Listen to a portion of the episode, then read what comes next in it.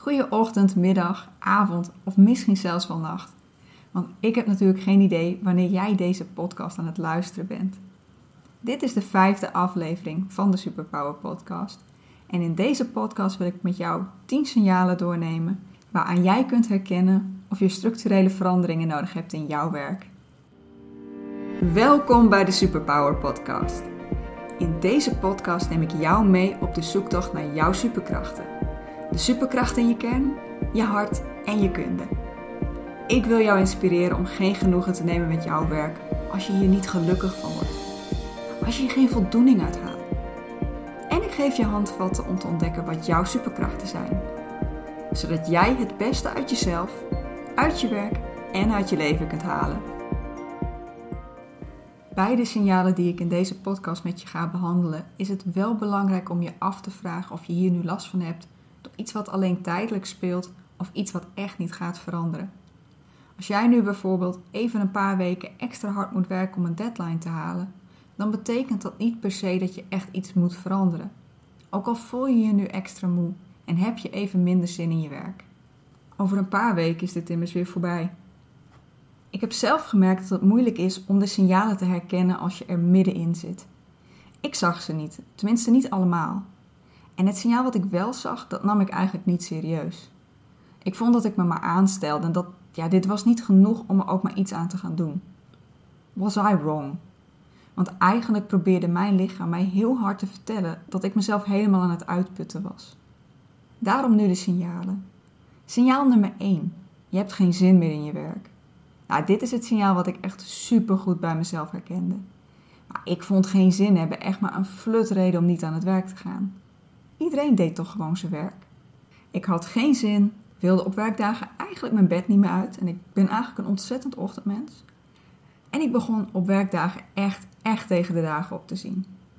Als jij ook regelmatig geen zin hebt, als je elke uur op de klok zit weg te kijken en hoopt dat de dag zo snel mogelijk voorbij is, en je gewoon niet kunt wachten tot het, tot het vrijdag is, ja, weet je, neem dit alsjeblieft serieus. Het betekent namelijk dat je echt structurele veranderingen nodig hebt in jouw werk.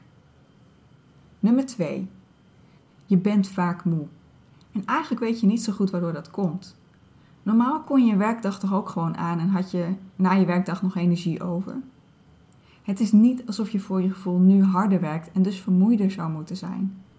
En toch ben je het wel. Dit betekent dat je nu werk aan het doen bent, of in ieder geval een aanzienlijk deel van je werkzaamheden, die jouw energie wegzuigt. Werkzaamheden die je extra inspanning kosten, omdat ze niet jouw talenten zijn. Of je vindt je werkzaamheden juist veel te makkelijk, waardoor je totaal niet uitgedaagd wordt. Ook dat kan je helemaal leegslurpen. Ik was zelf heel vaak moe, maar ik had dit niet echt door.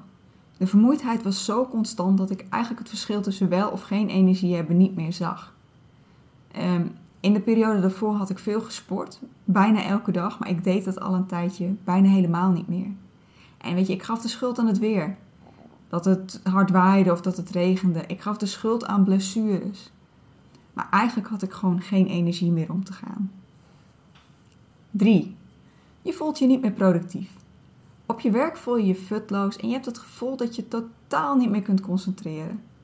Alles wat je ook maar een beetje van je werk af zou kunnen leiden, doet dat ook gewoon. Vroeger kon je heel veel gedaan krijgen op een dag en nu ben je blij als je een paar taakjes af kunt krijgen.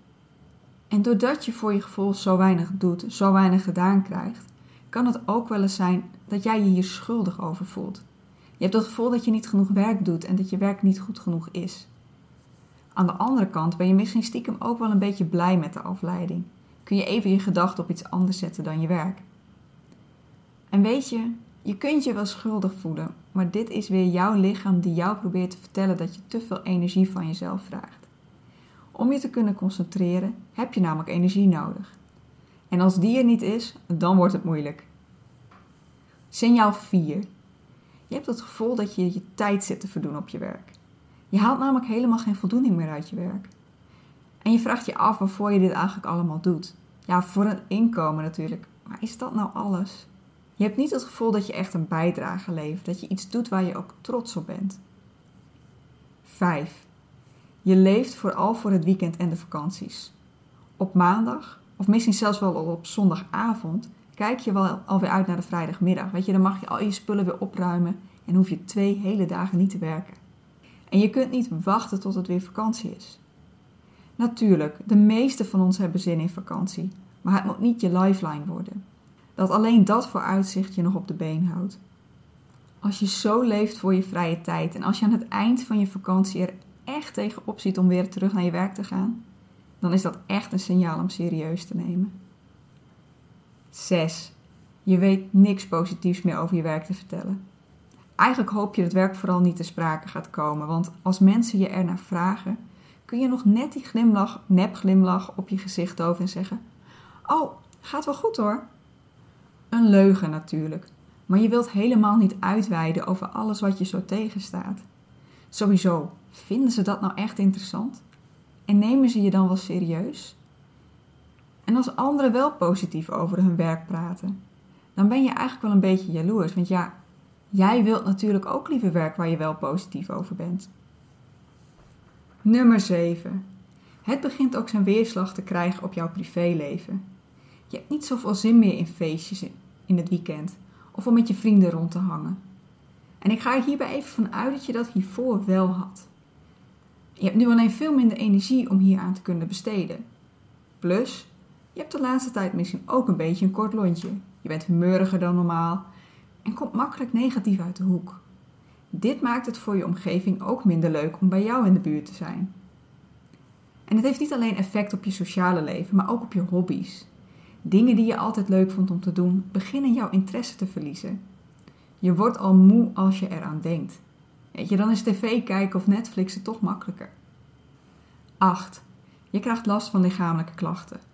Je hebt bijvoorbeeld de laatste tijd best vaak last van hoofdpijn. In ieder geval vaker dan je van jezelf gewend bent. Ook kan het zijn dat je last hebt van je schouders en je nek, want deze hou je ongemerkt aangespannen.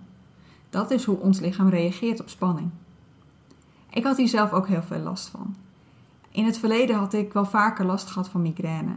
Achteraf gezien waarschijnlijk ook door spanning. Maar daar had ik al jaren geen last meer van. En dat begon steeds vaker terug te komen. Echt dat ik dagen uitgeteld kon zijn door de hoofdpijn. En ik had ook heel veel last van mijn schouders. Soms zaten mijn nek en schouders zo vast dat ik voor mijn gevoel mijn hoofd bijna niet meer kon draaien. En dit is misschien een minder leuk onderwerp om over te praten, maar wel ontzettend belangrijk. Want hoe gaat het eigenlijk met je stolgang? De stress had bij mij enorm veel invloed op mijn spijsvertering. Die werd bijna helemaal stilgelegd en ik had dan ook heel veel last van buikpijn. Dus als jij dit meer hebt dan normaal, kijk erna of misschien spanning hier de oorzaak van kan zijn. 9. Je bent vaker ziek.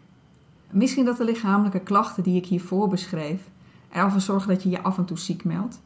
Maar het kan ook zijn dat je echt vaker ziek bent. Als jouw werk te veel energie van jou vraagt, kan jouw lichaam dat niet meer aan jou besteden. En dat gaat ten koste van jouw immuunsysteem. Elk griepje en elk ander virus krijgt gewoon vat op jou. Dus ben jij de afgelopen periode vaker ziek? En als laatste, nummer 10. Je voelt je niet meer thuis op je werk. Je hebt namelijk het gevoel dat jij en je collega's uit elkaar aan het groeien zijn. Zij lijken elke dag gemotiveerd aan de slag te gaan, terwijl jij jezelf echt naar werk toe moet slepen. En terwijl iedereen ook vrolijk met elkaar in gesprek kan gaan over wat ze het weekend hebben gedaan, jij hebt er helemaal geen zin in. Wat ook kan zijn, is dat jij op je werk dingen moet doen die jou persoonlijk tegenstaan, die tegen jouw persoonlijke waarden ingaan. Dit vergroot de disconnect die jij met je werk voelt en dit kost gewoon heel veel energie en kost je heel veel motivatie. Dit zijn de 10 signalen die ik je mee wil geven. En het kan zijn dat je dit nu hoort en denkt: Nou, zo erg is het bij mij niet hoor. Dat kan. De manier waarop ik ze hier beschreven heb, is wel hoe erg het kan worden. Misschien nog wel erger.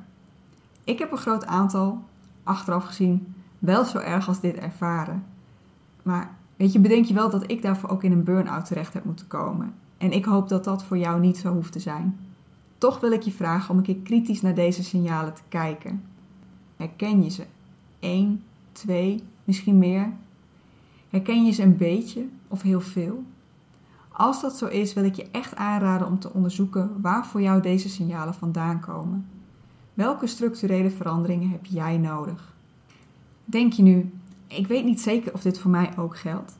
Ik heb op mijn website een test staan waarmee jij kunt kijken in hoeverre jij op zoek bent naar verandering in jouw werk.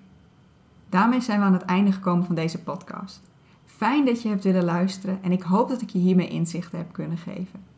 Wil je meer informatie of inspiratie? Kijk dan op annekeproce.nl. Tot de volgende keer.